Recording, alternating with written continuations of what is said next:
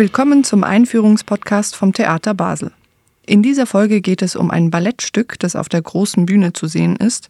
Giselle sehen wir hier in Basel, choreografiert von Pontus Lidberg. Es spielt das Symphonieorchester Basel unter Leitung von Thomas Herzog und Benjamin Pope und es tanzt das Ballett Theater Basel. Einen Einblick in das Stück und seine Geschichte gibt uns Sarah Brusis, Ballettdramaturgin am Theater Basel. Mein Name ist Nadja Kamesi. Hallo Sarah. Hallo Nadja.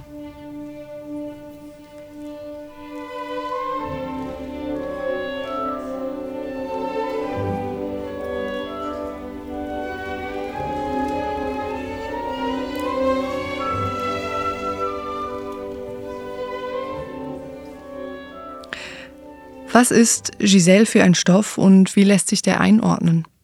Giselle ist einer der bekanntesten Ballettklassiker und wird auch heute noch häufig gemacht. Der Stoff ist ein Paradebeispiel für das romantische Ballett französischer Prägung. Typisch ist dafür zum Beispiel das traditionelle Ballet Blanc im zweiten Akt, der sogenannte weiße Akt, in dem die weiblichen Tänzerinnen alle weiß gekleidet sind und in mythisches bläuliches Licht getaucht werden und als fantastische Wesen auftreten. Dabei agieren sie wie ein einzelner Körper als Corps de Ballet und es wird die makellose klassische Balletttechnik und das Ideal der schwerelosen Ballerina auf Spitzenschuhen gefeiert. Andere Stücke mit einem solchen weißen Akt sind zum Beispiel Schwansee mit den weißen Schwänen oder La Sylphide mit den geflügelten Waldfeen. Und bei Giselle sind diese weißen Gestalten die Wilis. Das sind Geisterbräute, die in der Nacht Männer verführen und in den Tod tanzen. Aber auch die Handlung von Giselle ist sehr typisch für diese Zeitepoche. Es geht um eine unmögliche und tragische Liebesgeschichte über die Klassengrenze hinweg. Es ist eine Liebe, die erst in der übernatürlichen Parallelwelt eine Art Erfüllung erfährt. Uraufgeführt wurde Giselle 1841 im Ballett der Opéra Paris zur Musik von Adolphe Adam, die bis heute verwendet wird. Vielleicht können wir hier gleich kurz reinhören.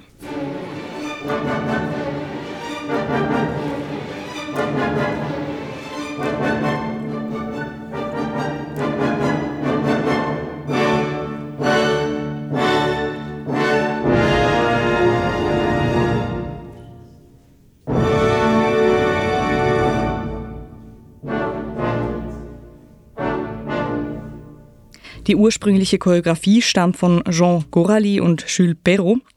Und die Idee für die Handlung hatte Théophile Gautier, der sich von Heinrich Heines Beschreibung der Sage über die Wilis inspirieren ließ. Und zusammen mit dem Librettisten Henri Vernoy de Saint-Georges erarbeitete Gautier davon ausgehend sein Libretto.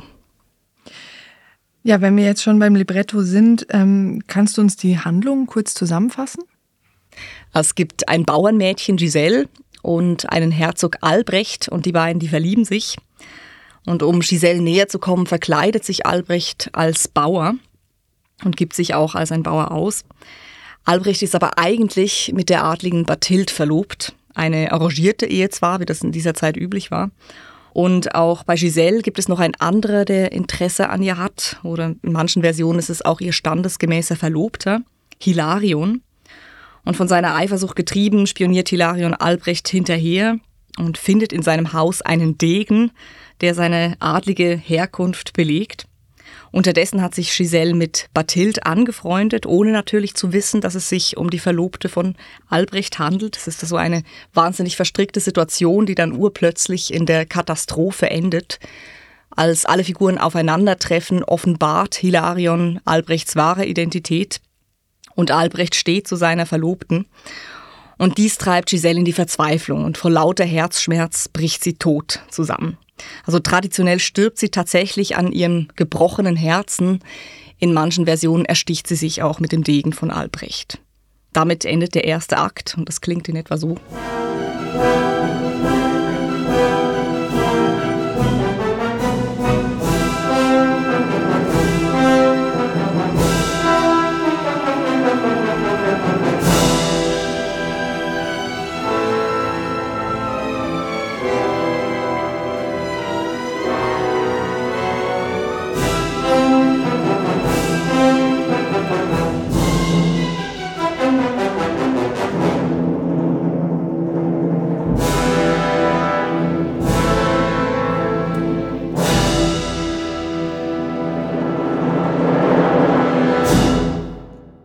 Der zweite Akt spielt in einer mit dem Jenseits verbundenen, geisterhaften Parallelwelt. In der Nacht erweckt dort Myrta, die Königin der Wilis, alle ihre Geisterbräute und stiftet sie dazu an, Männer zum Tanzen zu verführen, bis diese vor Erschöpfung tot umfallen. Die Wilis sind Frauen, die vor ihrer Hochzeit gestorben sind, manche auch, weil sie der Tanzlust verfallen sind. Und so wird auch Giselle in den Kreis der Wilis aufgenommen. Hilarion sucht schuldbewusst Giselles Grab auf und wird dann natürlich von den Wilis zum Tanzen angetrieben, bis er tot in den Weiher fällt. Wenig später kommt auch Albrecht vorbei und Myrta will ihm das gleiche Schicksal antun. Doch Giselle kann ihn beschützen durch ihre große Liebe. Die beiden tanzen zärtliche Liebesduette und sind wieder vereint, aber Giselle ist nicht mehr aus Fleisch und Blut und sie kann zwar Albrecht vor dem Tod bewahren, aber bei Morgengrauen muss sie ihn zurücklassen. Und am Schluss wird er dann erschöpft und niedergeschlagen von Bathilde und seinen Leuten gefunden. Die Originalgeschichte zeigt also eine Zweiklassengesellschaft von Adel und Bauernvolk, in der eine wahre Liebe zum Scheitern verurteilt ist, also so etwas wie die freie Wahl des Lebensgefährten mit erotischer Anziehung und aus Liebe gibt es hier nicht. Obwohl sich Albrecht und Giselle wirklich lieben, können sie in der realen Welt eigentlich nicht zusammen sein.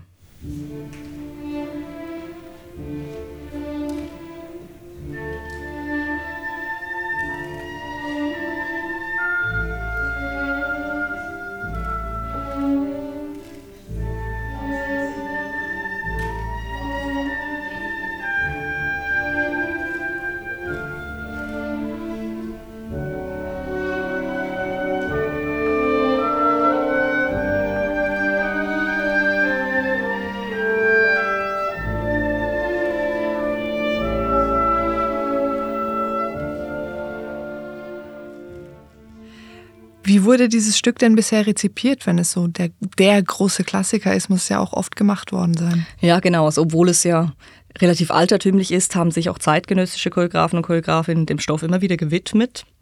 Heinz Spörli hat beispielsweise hier am Theater Basel 1976 eine Version kreiert, die ein relativ klassisches Setting wählte. Frederick Franklin kreierte 1984 eine Version für das Dance Theater of Harlem in New York. Er verlegte die Handlung ins Louisiana im 19. Jahrhundert und thematisierte die Unterdrückung der Schwarzen. Eine sehr berühmte und erfolgreiche moderne Version stammt vom schwedischen Choreografen Mats Ek. Uraufgeführt wurde diese in Stockholm 1982. Er hat das klassische Setting im ersten Akt mehr oder weniger beibehalten mit dem Bauernmädchen und dem Reichen. Der zweite Akt spielt aber nicht in einer Parallelwelt, sondern in der harten Realität einer Irrenanstalt, wo Giselle nach der tragischen Liebeserfahrung als Verrückte Rückzug findet und von Albrecht besucht wird. Auch Richard Warlock hat sich dem Stoff schon gewidmet, 2011 hier am Theater Basel. In seiner Version wird Giselle im zweiten Teil von ihrem Vater ins Kloster geschickt, um wieder zu sich zu kommen. Sie bricht dann aber aus diesen engen Strukturen aus und nimmt ihr Leben schlussendlich selbst in die Hand.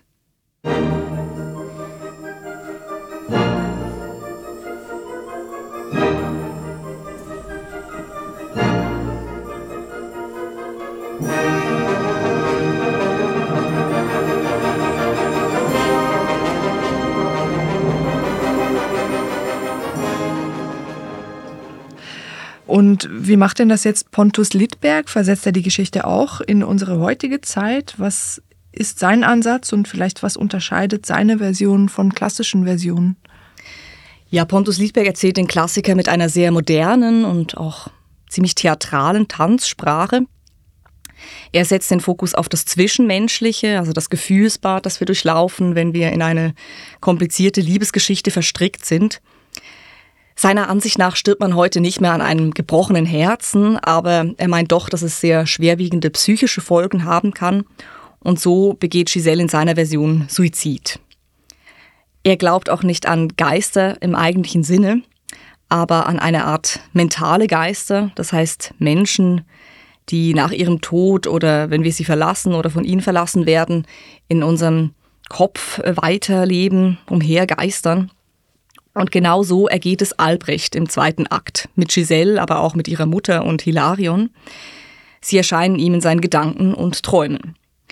Hilarion ist hier nicht wie in der Originalversion Giselles Verlobter oder Geliebter, sondern ihr Onkel, der sie gemeinsam mit Giselles Mutter und ihren beiden Schwestern beschützen will. Und diese beiden Schwestern sind auch Figuren, die Pontus Lidberg hier hinzugefügt hat, die es so im Original nicht gibt. Auch hier bei Pontus Lidberg gibt es im zweiten Akt diese mythischen Gestalten, die auch sehr an den klassischen weißen Akt und die Wilis erinnern. Sie sind für Lidberg aber keine Geisterbräute oder Geister, sondern Abbilder von Giselle, die Albrecht in seinen Träumen verfolgen.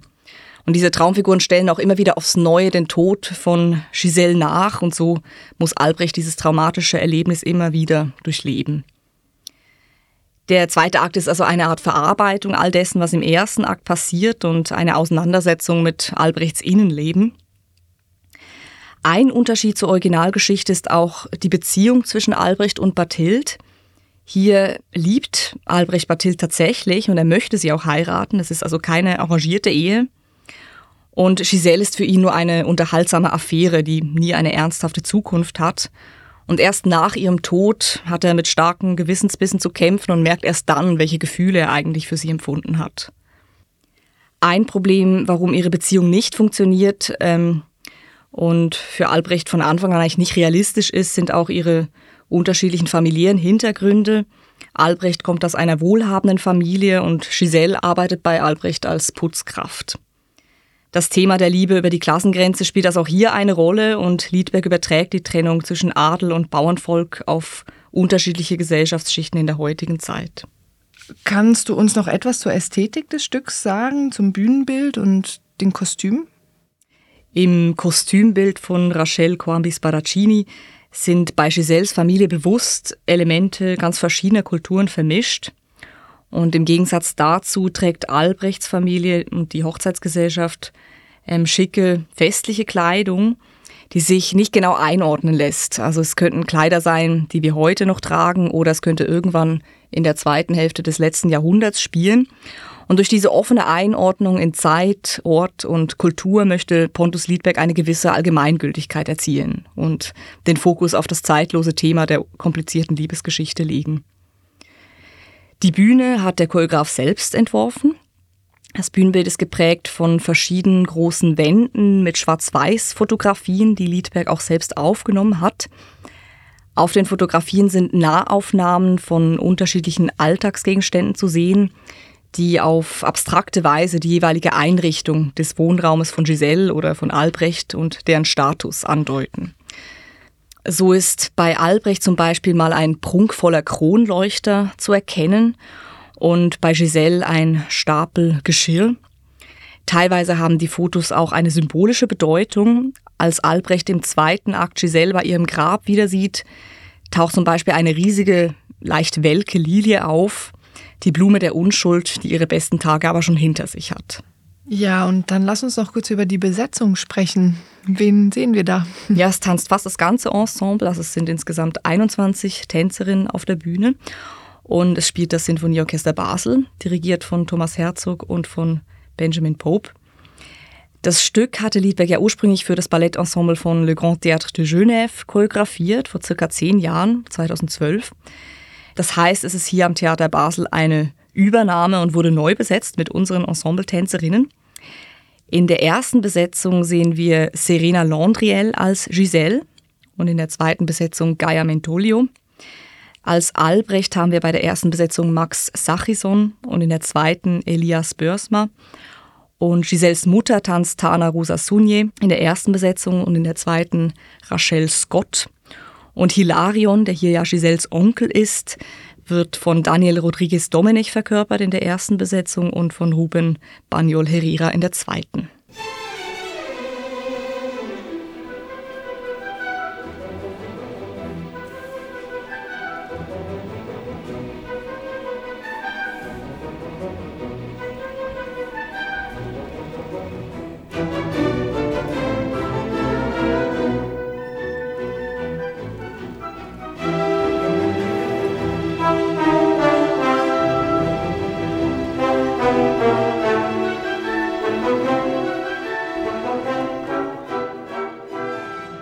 Ja, vielleicht noch zum Schluss. Was macht denn dieses Stück besonders? Warum müssen wir uns es angucken gehen.